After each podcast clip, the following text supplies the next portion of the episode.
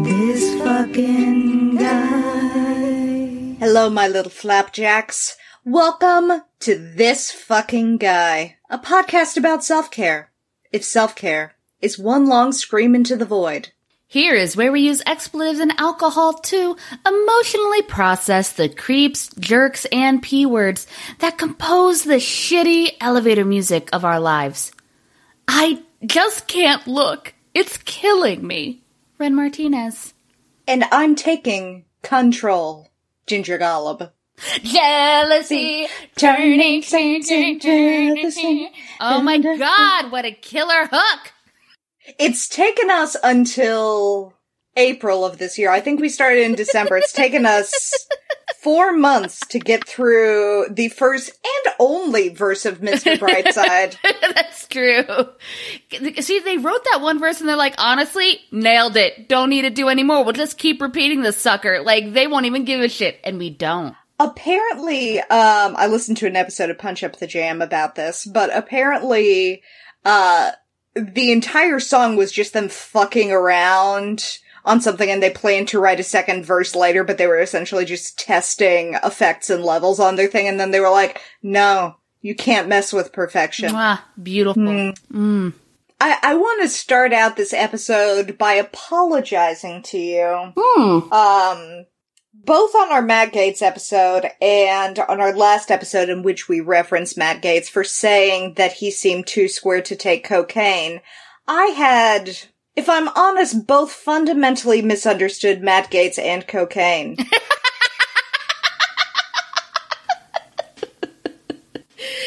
I do agree with that.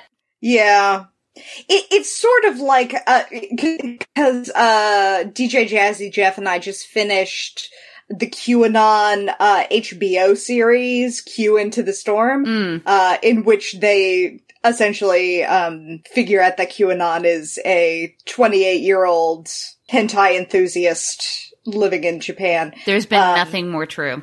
Yeah, yeah, yeah, yeah, yeah, yeah. yeah. But uh, there was a lot more Marjorie Taylor Greene footage in that, and in that you can also very clearly see the CrossFit enthusiasm. Um, you know, without her even needing to talk about CrossFit. So that those are two people that I fundamentally misunderstood. Uh, and I needed to apologize to you for that just right off the bat. Well, I appreciate that apology. I will perhaps not cancel you. I will think about not canceling you. I appreciate your mercy. Is there anything uh, that you need to scream into the void? Uh, yeah. So this song got stuck in my head the other day, and it reminded me of this film. Did you ever see Babes in Toyland? Yes. Which is, dear listeners, a 1986 American made for TV Christmas musical film that mm-hmm. starred Drew Barrymore, Keanu Reeves, and Pat Morita. It is okay. So I remembered Pat Morita. It is cuckoo bananas to me that that was Drew Barrymore and Keanu Reeves. cuckoo for Cocoa Puffs. It was actually, I'm just looking at the Wikipedia, it was shot on location in Munich. Why? I don't, it's a made for TV film! There is nothing about that movie that makes me think, you know what? We need a level of realness that only Munich can give us. Actually, do you remember the, they, it has like those fucking creepy bird puppets? That feels very German. uh, well, Jim Henson's got creepy bird Uh, puppets. That's true. So, the song that was stuck in my head was Cincinnati. And I'm going to send you that link so we all can enjoy this song that haunted my day, haunted my days, like repeating over and over in my head. I come from C-I-N-C-I-N-N-A-T-I, Cincinnati. the best town in I, Ohio, USA. At first they called it Cincy, but since Cincy is so natty,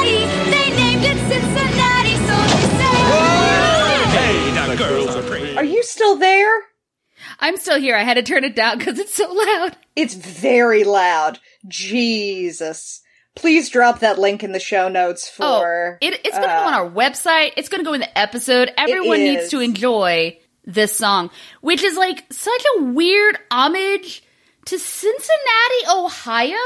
Hmm. a city and state no one could care less about. And yet, Meet Me in St. Louis is an entire movie. Is St. Louis, Ohio, or Missouri? Uh, it's St. Louis, Missouri. Anyway, um, I mean, it's just such a strange energy. And again, they're filming this in Munich, singing about You know. it in Ohio. if you're in Munich in 1987, I suspect you are somewhat homesick for Cincinnati.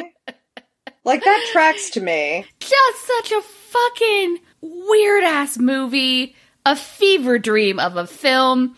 And the only other song I know about Ohio is that uh the guys who did they did like two songs on YouTube where it's like have fun in Cleveland today. Come on down Yes. to Cleveland town everyone. This is our river that catches on fire. like those are trains exporting jobs out of Cleveland. like The river does catch on fire. I don't think it's done it in like the last 20 years, which is like y- nature is returning to Cleveland. what a bar. The what earth bar. is reclaiming its forbidden land. the earth is reclaiming Cleveland. Which is honestly the best thing that's happened to Cleveland since Cleveland. No, no one.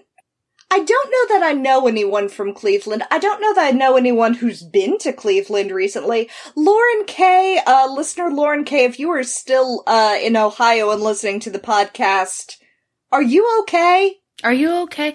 The only thing I know about Ohio is how pissed they were when LeBron James left, because that's Oh, literally yeah. all they had going for them. Two buildings in LeBron. Yeah, I mean, why else go to Ohio? Anyway, Anyway, now that everyone is singing about Cincinnati, perhaps we need therapy. All right, Gingy, why don't you tell me about this fucking guy? Okay, so this this comes from a listener request. This whole thing originates on the Facebook page, and I, I will get into that later.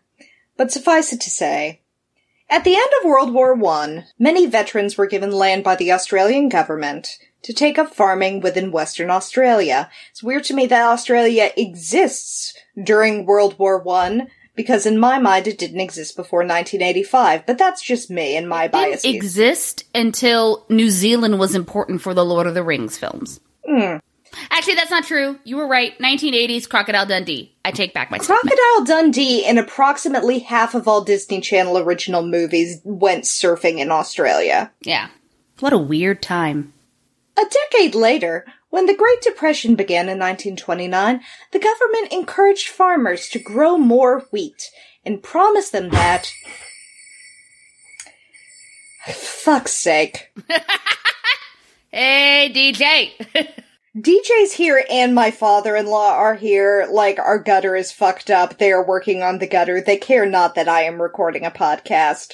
Uh, so DJ Jazzy Jeff and DJ Jazzy Jeff Sr., if you're listening to this, you're the bane of my existence in this very moment. These jingle, Jesus Christ. jingle, jingle, jingle. You hear the jingle ring. Um, so it's the Great Depression. The government's trying to get, uh, Australian veteran farmers to grow wheat and promise them that if they did, they'd give them subsidies. Like you do, it's wheat. I don't know how the fuck that works, why that would be good during the Great Depression, but there we are. I guess bread. In spite of the recommendations and the promised subsidies, wheat prices, I'm gonna keep saying it as wheat, Wheat. uh, continued to fall, and by October 1932, matters were becoming dire. The farmers were preparing to harvest the season's crop, but were also threatening to not deliver the wheat. Mm. So farmers were having a hard time. It was, you know, it was between a rock and a hard place. And then 20,000 emus descended upon them. What? I mean, it is Australia, so I know emus exist and I know they're bastards. Yes, we're gonna also like for the entirety of this of this podcast. I'm I'm gonna be saying emu a lot. I know that Australians say emu. I'm already contending Absolutely with not. wheat, Abs- that is unacceptable. it's unacceptable. this whole thing like isn't quite as weird as it sounds. Like it's not just the Aus- the Australians like it's not like they had never seen emus before. Cuz that would be just a fear that I cannot fathom. If you had never seen an emu for the first time and then 20,000 of them showed up, I think I've maybe seen like two or three together at a time. Like I've been to a zoo. Like, that's too many. You can't let them collude. oh yeah, that is what's col- the definition of collusion.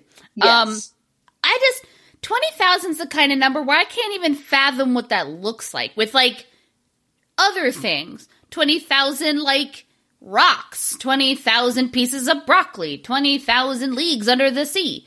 Twenty thousand emus is like no, there's there's not even that many. There's two. They're at the zoo. Yeah. Okay, so so emus generally migrate after their breeding season and they head to the coast. But farmers had cleared all these lands and brought in all of this water and delicious, delicious wheat. And the emus were like, noise, this is way better than what we were gonna do. I don't know, man. After my mating season, I also want to go to the coast.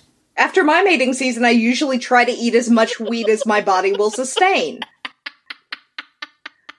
Uh, as did the emus, they ate a shitload of crops and they destroyed fences, which let rabbits in, which led to even further problems because rabbits are a bunch of little bastards. So it's like Watership Down, but also with emus. But also with emus, which really changes the vibe of that book. My parents rented. So we went. We were at like a blockbuster. I must have been like six or seven, and we were looking for movies to rent. And somehow we saw a, a little uh, VHS that had bunnies on it. We are like, let's get the Oh, bunny no. film. And Oh, so we brought home Watership Down, the animated film. It is not for children. There was rabbit on rabbit murder, and four little girls were traumatized. It was bad news. It explains so much. Why are you like this? Well, I saw Watership Down when I was five. I, I've never finished The Secret of NIMH for similar reasons. At least in The Secret of NIMH, there isn't a rabbit who's literally ripping out the throat of another rabbit on screen. No, but there are humans testing makeup products on animals and like burning them to death with acid. I don't remember the acid. I do. I don't remember like, the acid either, but like spiritually there's like acid. needles and gold and them spinning, and then suddenly they're wearing like waistcoats, and there's the creepy owl with eyes. Listeners, stay tuned for our Patreon episodes in which Ginger, uh, Ginger and Ren, uh, watch Watership Down in the Secret of NIMH. They are not going to be fun episodes. Oh, so much moonshine is going to be needed. oh god, some, mm, mm. Okay, so you've seen an emu. Yes, it's a smaller ostrich with a, an accessory on top. Basically, uh, these bastards are five feet tall-ish and a hundred pounds-ish. Uh, and they can run 45 miles per hour and have large talons and are propelled by pure rage and wheat.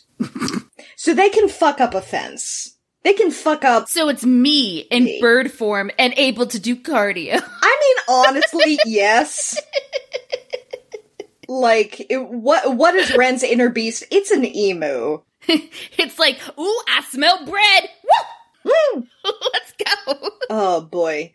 Um, so the farmers, seeing just this unfathomable flock of, uh, Jason Alexander sized birds, um, deputized some of their ex-military peers and sent them to go meet with the Minister of Defense, Sir George Pearce. And they were like, may we please machine gun these birds? And Sir Pearce, to, in his defense, was like, don't be silly, I'm not going to let you machine gun a bunch of emus. I'm going to send the military in to machine gun a bunch of emus. Uh, Okay. so he he agreed, but he added the condition that military personnel had to be there to use the guns, and he required that farmers provide food, accommodation, and most importantly, they had to pay for the ammunition for the guns. Oh, absolutely not. Absolutely not. You know what? These emus are now my fucking neighbors. Fuck you. I'm want to commune with the emus. but but they're bogarting the wheat. Um, Pearce was being a little self-serving in allowing all of this to happen because he was trying to keep Western Australia from seceding, which I guess they were threatening to do. Um, and he also thought they're birds; they will make good target practice. Um, Had he ever met is an emu? Is he Australian? Does he not know? I, based on what happens next, I'm guessing not. Did I do significant research on this? No. Did I read two Wikipedia articles and listen to a podcast? Absolutely. Is this all based on a meme? Why, yes, it is. Should I have put more time into this? Maybe, but Ren is trying to run a really interesting D&D campaign, and so that kind of took over. This fucking guy. yeah. Um, look, guys, you get you get what you get. It's the Great Emu War. I I don't know what else to tell you. Um, so he's like, you know, the war's over, but I gotta keep these soldiers fresh, so I'm just gonna get them to do the super precision shooting practice of shooting a bunch of emus.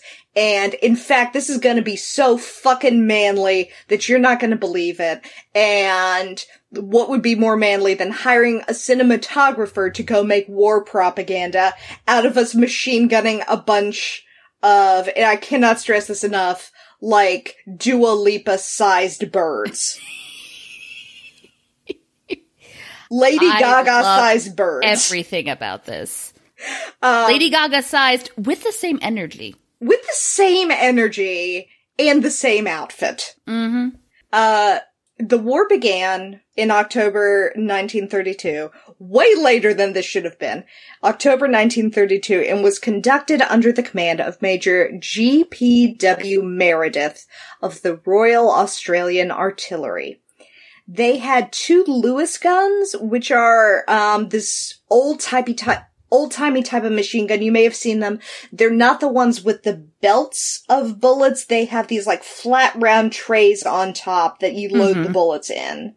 Um, so they don't shoot like a hundred bullets. They shoot like 20 at a time. Um, troops were told to collect a hundred emu skins so that their feathers could be used to make jaunty hats for light horsemen. Like you do Like you do. because it was going to be so easy. They were going to get a hundred, uh, uh, ten thousand. Uh, nope, not ten thousand. Ten thousand was the number of rounds of ammunition that they brought. A hundred emus. They were going to get that like the first day. These are machine guns, of course, of course. course, of what course. could go wrong? Things got off to an appropriate start when the operation was delayed by a month by heavy rainfall that caused the emus to scatter over a wider area. But finally, on November 2nd, the men traveled to Campion, where they had sighted about 50 emus. But apparently, the birds were out of range of the guns, which could only shoot like 45 fucking feet. I don't know why they didn't just move the guns closer to the emus. They didn't ask me. that was their first fucking problem. They didn't ask me. That's true. Um, they got uh, the local settlers to try to herd the emus into an ambush, but the birds were like, "Fuck no! Who are you? Fuck off!" Uh, and they split into small groups and ran every which way so they were difficult to target. They claim to have killed approximately twelve birds that day. You will see later why I say approximately. But yeah, they realized almost immediately we are not going to be able to go at them outright, but we can try to trick them because we are smart and they have emu sized brains. Mm. Two days later, Meredith set up an ambush near a local dam and more than 1,000 emus were spotted heading towards them. The gunners waited until the birds were in close proximity, so like 45 feet. I don't know what they were hidden under, but I imagine that they're like, that they have taped bushes to their faces. I'm thinking something very Ace Ventura where they're in an emu. Yes. Mm-hmm. Yes, that feels true. Um, the gun jammed almost immediately, and all but 12 birds successfully ran away. All right. Well, this is going well so far. So well. Then Meredith heard the birds were tamer down south, so they headed that way and were just massively unsuccessful. Just n- not a fuck. They're killing this herd of 20,000 emu 12 at a time. There's 20,000 emu. They only brought 10,000 bullets.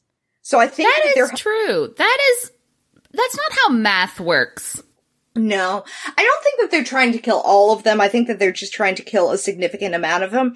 I'll get into this later, but there had previously, like in the 1800s, been legislation essentially putting the emus on the endangered species list for Australia because the white people, of course, showed up and were like, mm, these look delicious giant drumsticks, num num num.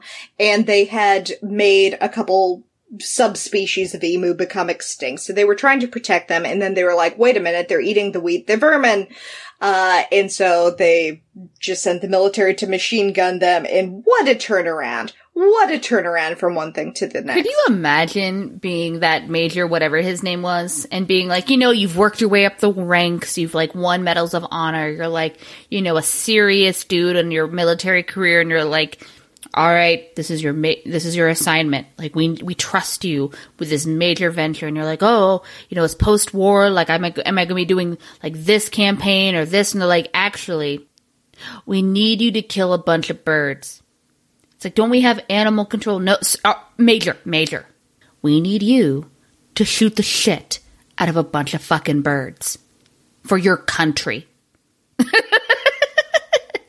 and like that's what it was and i imagine that that was his attitude going into it but you have to take it a step further and realize that this was a man who had seen russians he had seen germans and the one enemy he could not defeat Was was a a bird the size of reese witherspoon Reese Witherspoon would be terrifying as a bird. reese witherspoon would be terrifying as a bird can we talk about big little lies have you seen big little lies Oh, of course not. I don't watch TV. Everyone knows that.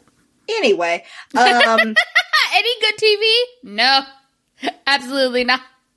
By the fourth day of the campaign, Army observers noted that, quote, each pack seems to have its own leader now. A big black plumed bird which stands fully six feet high and keeps watch while his mates carry out their work of destruction and warns them of our approach. Dude, that sounds like the polyamorous relationship I'm looking for. Like, I just want a tall bird looking out over all the rest of us, Yes. over our work of destruction. just a Rami Malek sized bird mm, to mm-hmm. just wear a magnificent feather boa and tell you if any if any haters are afoot. Pretty sure that's the plot of Bohemian Rhapsody. Yep. Uh, then Meredith decided, uh, that what, that the good, I don't know why they only seem to have one gun at a time if the guns were like on different fronts, cause there were only two machine guns, remember. This is a war of two machine guns and 20,000 birds. Um, but they only seem to have one of them at a time. Meredith decides to mount one of these guns on the back of a truck, which didn't work cause the truck was slower than the birds. And also it was so bumpy that they couldn't actually fire the gun while it was moving. Again, right now this is going very much like a Looney Tunes cartoon. The whole thing is a Looney Tunes cartoon. At one point, the birds are going to paint the image of a tunnel through a cliffside, and the army's Yeah. going to run straight into it. I promise you, the episode art for this is just gonna be Wile E. Coyote wearing a helmet with the Australian flag on it. There you go. Perfect. Mwah, done. Done. Um, by November 8th, they had used 2,500 rounds of ammunition, a full quarter of what they had brought, and they had only killed 50 birds. but the army was like, was it 50? Or was it 200? Because those numbers are very similar. And the farmers were Oh, yeah, like, round up. you know, 200 is a lot like 500, so we're just going to round up for the sake of numbers. Oh, yeah. That's how numbers Just work. for the sake of numbers. Mer- Meredith's official report noted that his men had suffered no casualties. You know, that definitely. That definitely sounds like some essays that I had to write in high school, where you're just like, I'm just gonna throw any shit in there. I'm gonna throw in any shit in there and like, uh, you know, Minister of Defense, Sir Pearce, uh, I have, I have good news and bad news, but the good news is the emus have not taken down any of my men or any of my two machine guns. Not a single one. the emus are not armed. So, They are armed with rage and vengeance and wheat. and wheat. So much destruction over just carb cravings. Right? Summarizing the emu calls, ornithologist Dominic Serventy, Sure. commented the machine gunner's dreams of point blank fire into serried masses of emus were soon dispatched. The emu command had evidently ordered guerrilla tactics, and its unwieldy army soon split up into innumerable small units that made use of the military equipment uneconomic. A crestfallen field force therefore Field force, therefore, what the fuck? Field force, therefore, withdrew from the combat area area after about a month. That was the hardest quote I've ever read. Why? Wow, that really was. So, I mean, that makes sense though. I love, you know, this idea of like, oh yeah, it's just 20,000 emus in this one cornfield. It's like, well, first of all, it's Australia, so it's like a million miles longer than you think it is. Yeah. And like 20,000 birds aren't going to just all hang out in one like clique. You know, they, they- they all have different music tastes. They all have different personalities. Like, you know, there's the jocks over there and there's the preps at that table. So they're all with their own cliques. And it's like, yeah, you Yeah. thought this was just good. Like, what did you think this was? GTA 5? Where, like, there's going to be one crowd of people you can just, like, bowl your, tr- like, truck into in order Yeah. to get the, like, the helicopters going after you or whatever the fuck? No, they seem to think that these were chickens and not what they were, which seemed to be imagine Tom Cruise wearing a boa with knives strapped to his heels.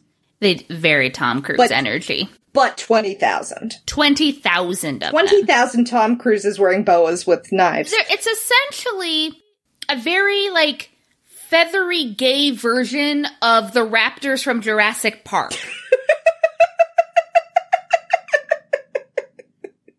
and twenty thousand of them. 20,000 gay velociraptors You cower in fear. vastly underestimated your ability to. Oh, Dude, Jurassic Park couldn't deal with like the two. no, no. Jesus. On November 8th, members in the Australian House of Representatives discussed the operation because it had been so thoroughly dragged by local media, which had claimed that only a few emus had died. Whether or not that was true. TBD. Um, Pearce withdrew the military personnel and the guns on the same day. After the withdrawal, Major Meredith compared the emus to Zulus and commented on the striking maneuverability of the emus. Um. I cut the Zulu bit from the quote, it was too offensive. Woof. I mean, it's almost.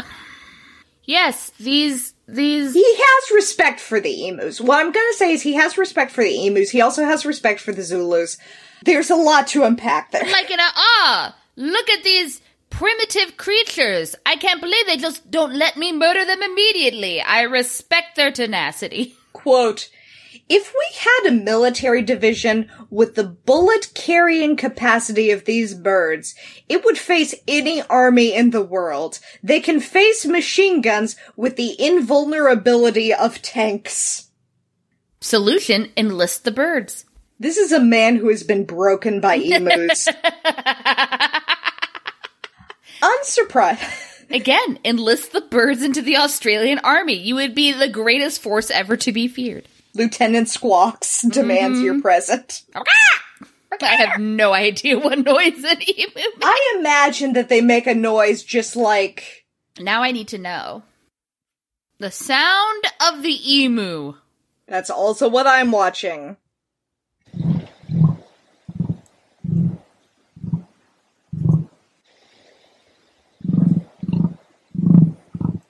It is somehow worse than I feared. It is. What the fuck would we compare that to?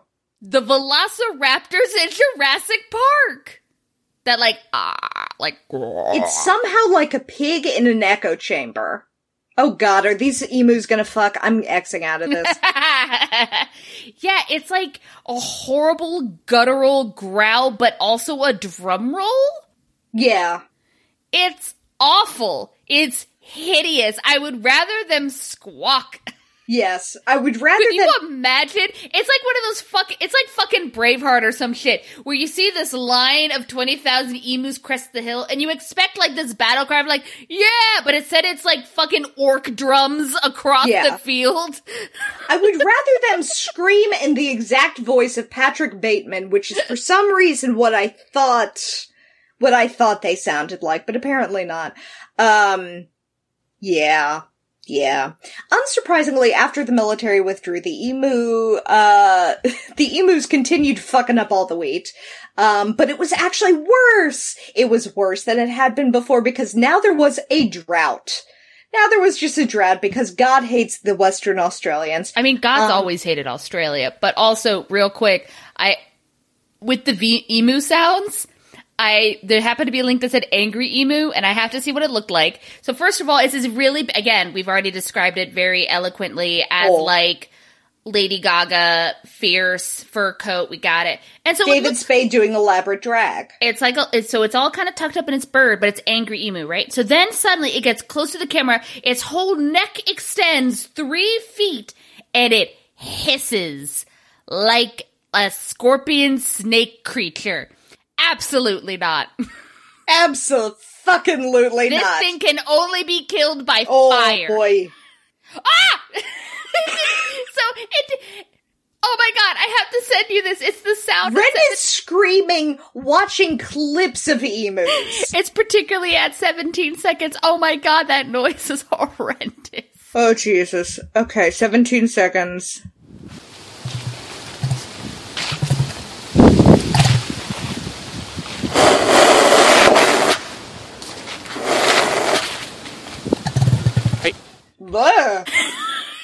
This thing both looks and sounds exactly like a very conspicuous widow from the 1930s being questioned by police and they have just sort of pinged on the fact that she might have like poisoned him and she's telling them to get out of her house right It this moment Very much. This is definitely Black Widow energy, but yeah, it Yeah. has it it does this growly drum noise and then hisses. Absolutely not. Must be killed by fire. it grows a bathrobe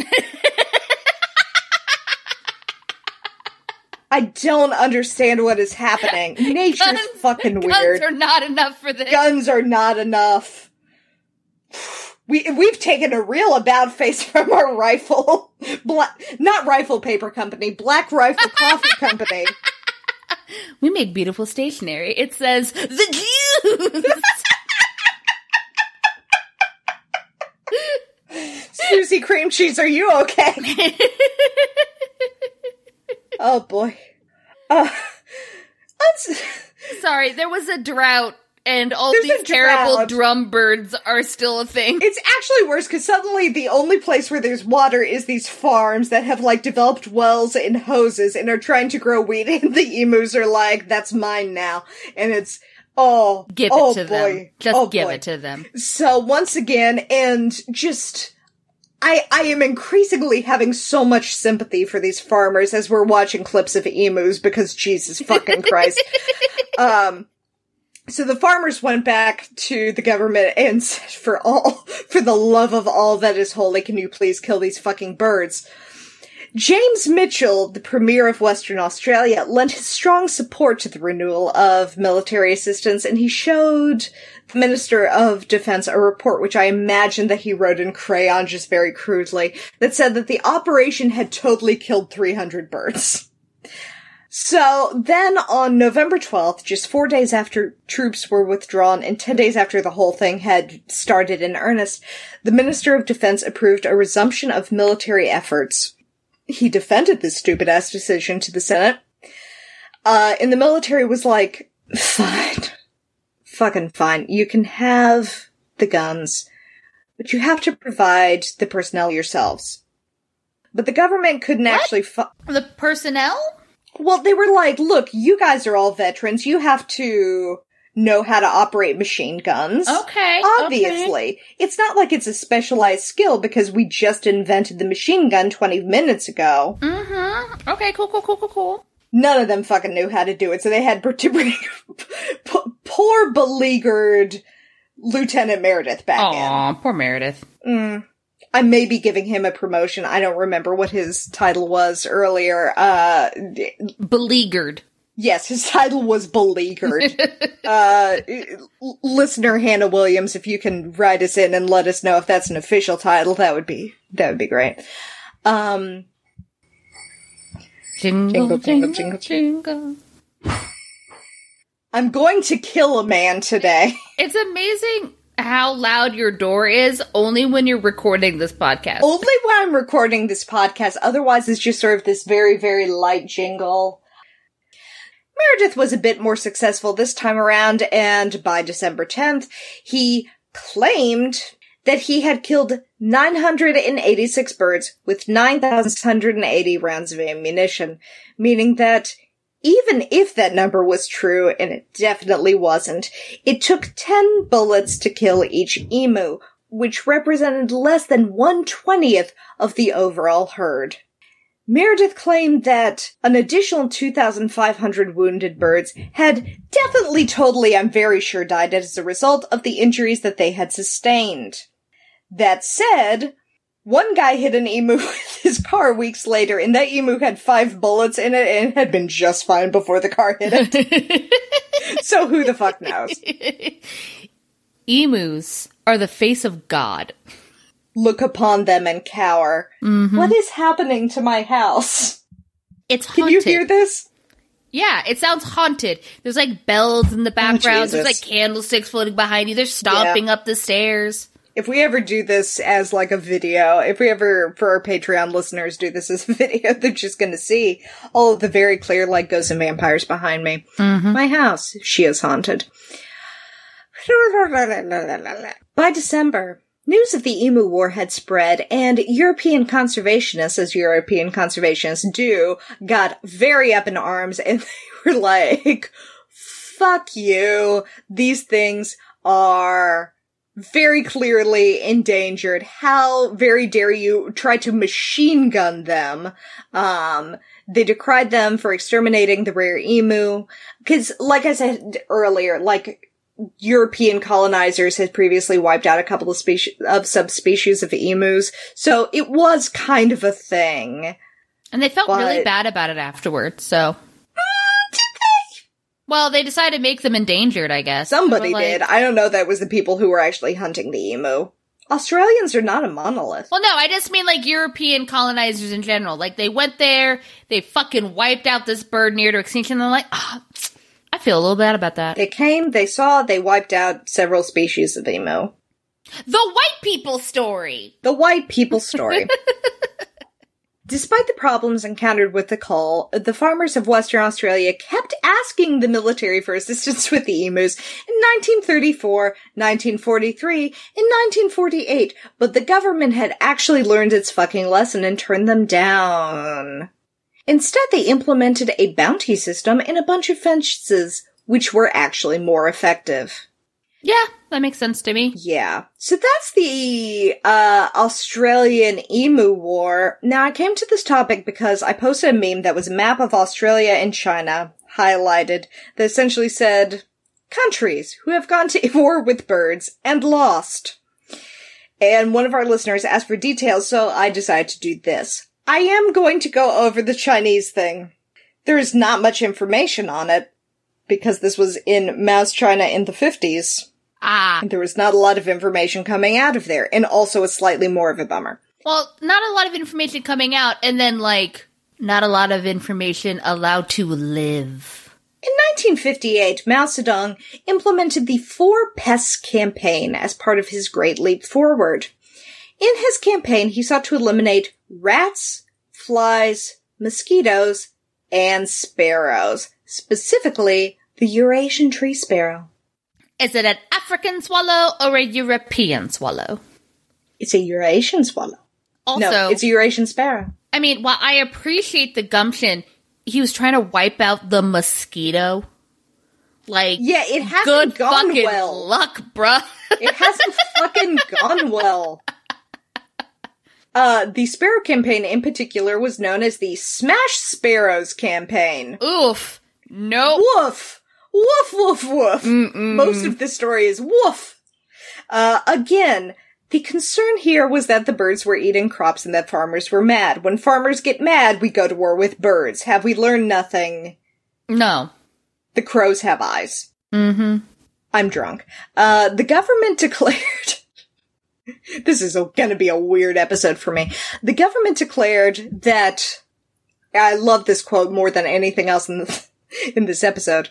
The government declared that, quote, birds are public animals of capitalism. No further explanation given. Honestly, like that's probably the most capitalist thing I've ever fucking heard. And like, Weird because it was coming from the communists. yeah, yeah, but like it's so, it's just so capitalist to do, right? Being like, actually, these birds are not being productive to the system of economics. Fuck those birds. Eh. Eh. Or the, or could relate to the whole like birds are actually drones. I mean, humans are a blight on this earth. It's true. They believe that sparrows were suspected. You can tell that copy pasted a lot of this, dear listeners. Uh, they thought that each sparrow was consuming approximately four pounds of grain per sparrow per year. Which, have you ever seen a sparrow?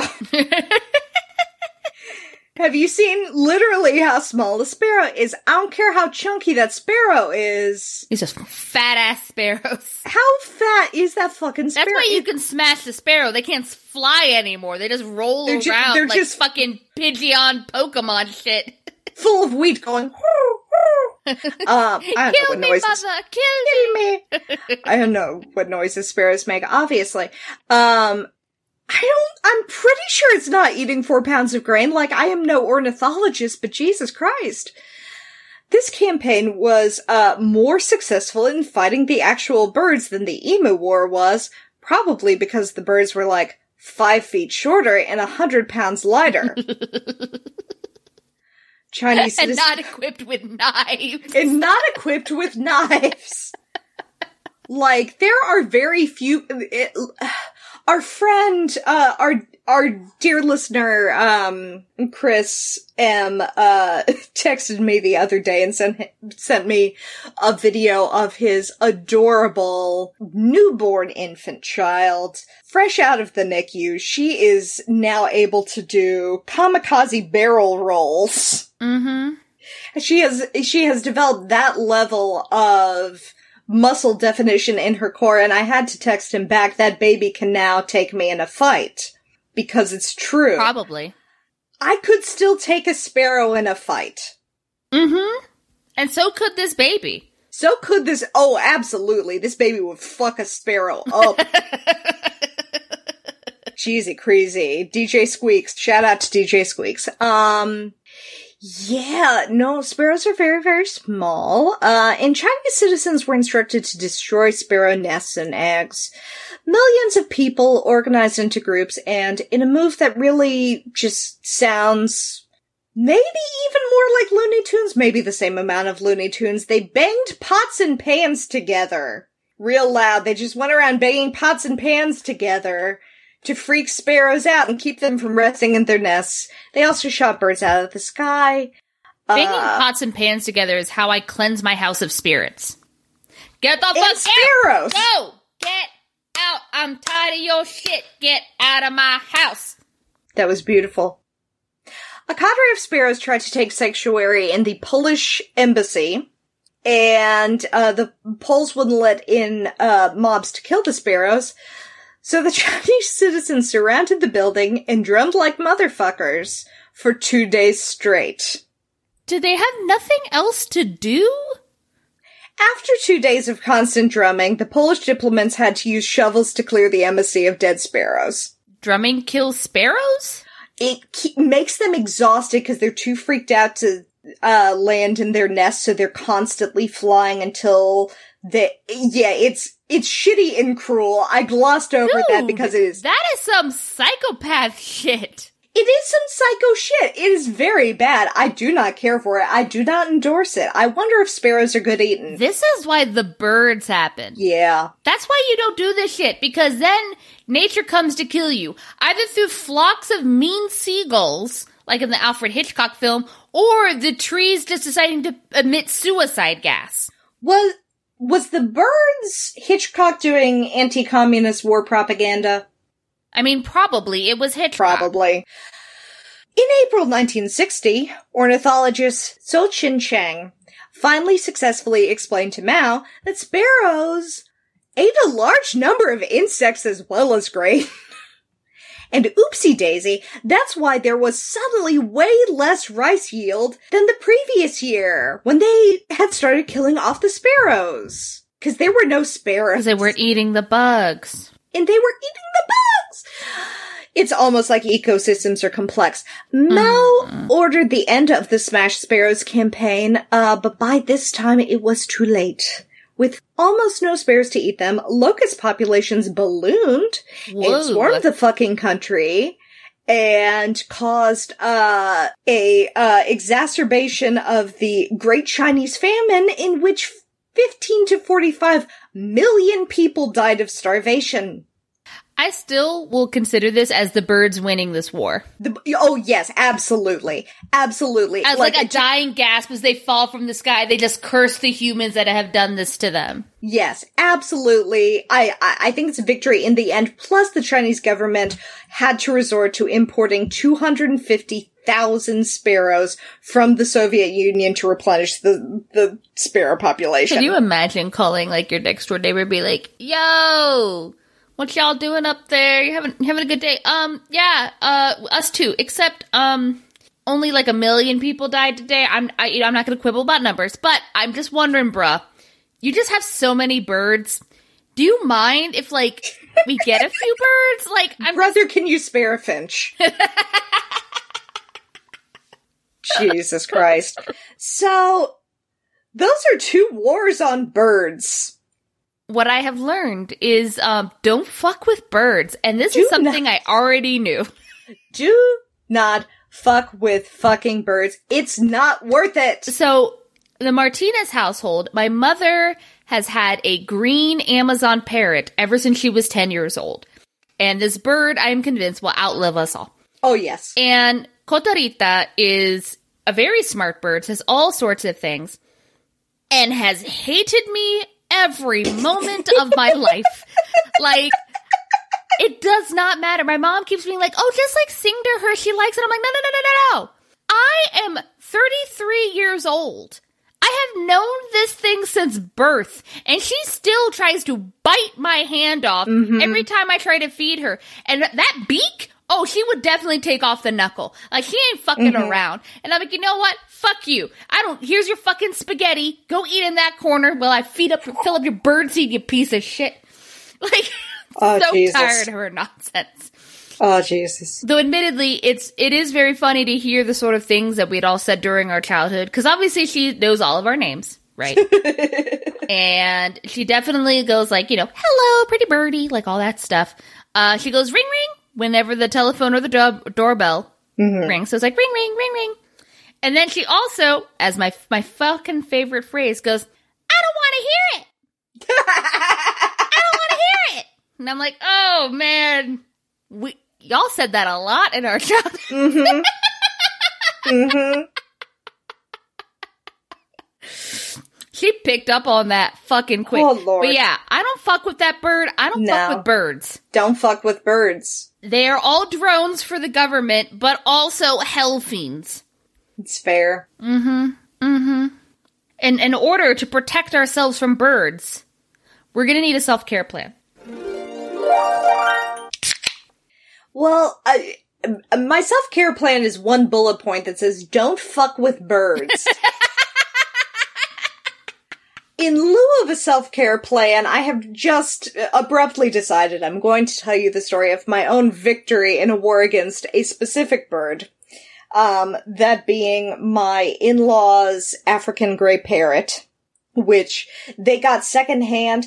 Guys, don't get parrots because Don't get secondhand parrots. D- well, if you're gonna get a parrot, I guess maybe get a secondhand parrot because, um, yeah, those things live a lot longer than you do. But this thing came uh, to them via Craigslist, which is just depressing Woof. and um came wi- as far as I can remember, and this has been a couple of years, mind you, but as far as I can tell, the only thing that it could squawk was either SpongeBob SquarePants or SpongeBob and Patrick. Oh. It could only Okay. do those two things. It would start at 4 a.m. every day. So I was visiting my in-laws up in New York, um, with DJ Jazzy Jeff, uh, and, uh, we were cooking dinner one night, and the parrot was just on its bullshit again. And my father-in-law, the same one who's been ringing that bell the entire episode, at one point instructed me to keep watch over the pork chops that were cooking on the stove. And as I walked In by, case the parrot took the pork chops. Well, it, it- the parrot was in a cage. As I passed the parrot and it was just screaming, I, I manifested in my mind, I fucking hate you, you stupid fucking bird. I wish you would drop dead. Within two minutes, I heard a single squawk and a thud.